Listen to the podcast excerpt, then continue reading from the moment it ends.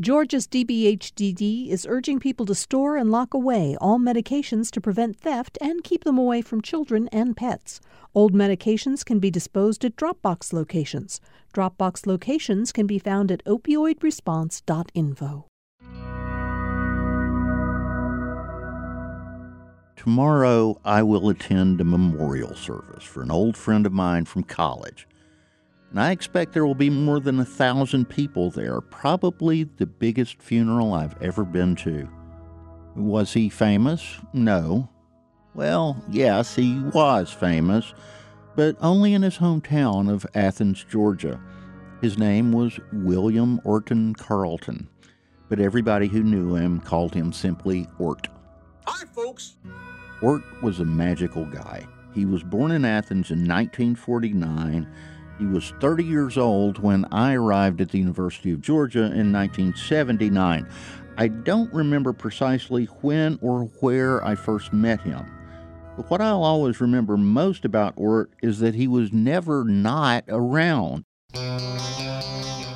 I was lucky enough to be in Athens through a truly magical era there when the ridiculously creative and innovative young musicians of our college town made Athens music famous around the whole world.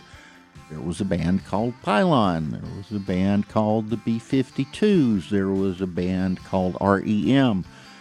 And somehow it seemed that it was Ort's job to introduce every youngster who showed up for college in Athens to what was going on in the town. When he died last week, thousands of people who had spent time living in Athens crowded social media with their remembrances of Ort. They talked about how he'd driven them around town on the first day they met him just because he was proud of the place and wanted to show it off.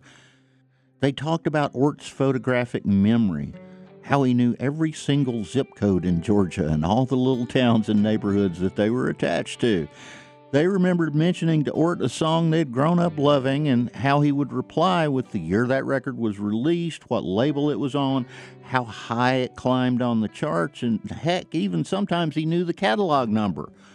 But mostly they talked about Ort's heart, how he hugged them, how he wrote them letters and postcards, how enthusiastically he loved folks. My old friend Nelson Ross and I wrote a story last week for Salvation South the online magazine I edit about our memories of Ort. And one of the lines Nelson wrote was this Ort was in the pantheon of friend makers. He spread his goodwill onto everyone he met like it was peanut butter. He was the love man. After our story was published, another friend of mine who grew up in Paris, France, and who never knew Ort at all read the story and wrote, Every village and town should have an Ort. And that was Ort's magic. William Orten Carlton was, in many ways, Athens itself.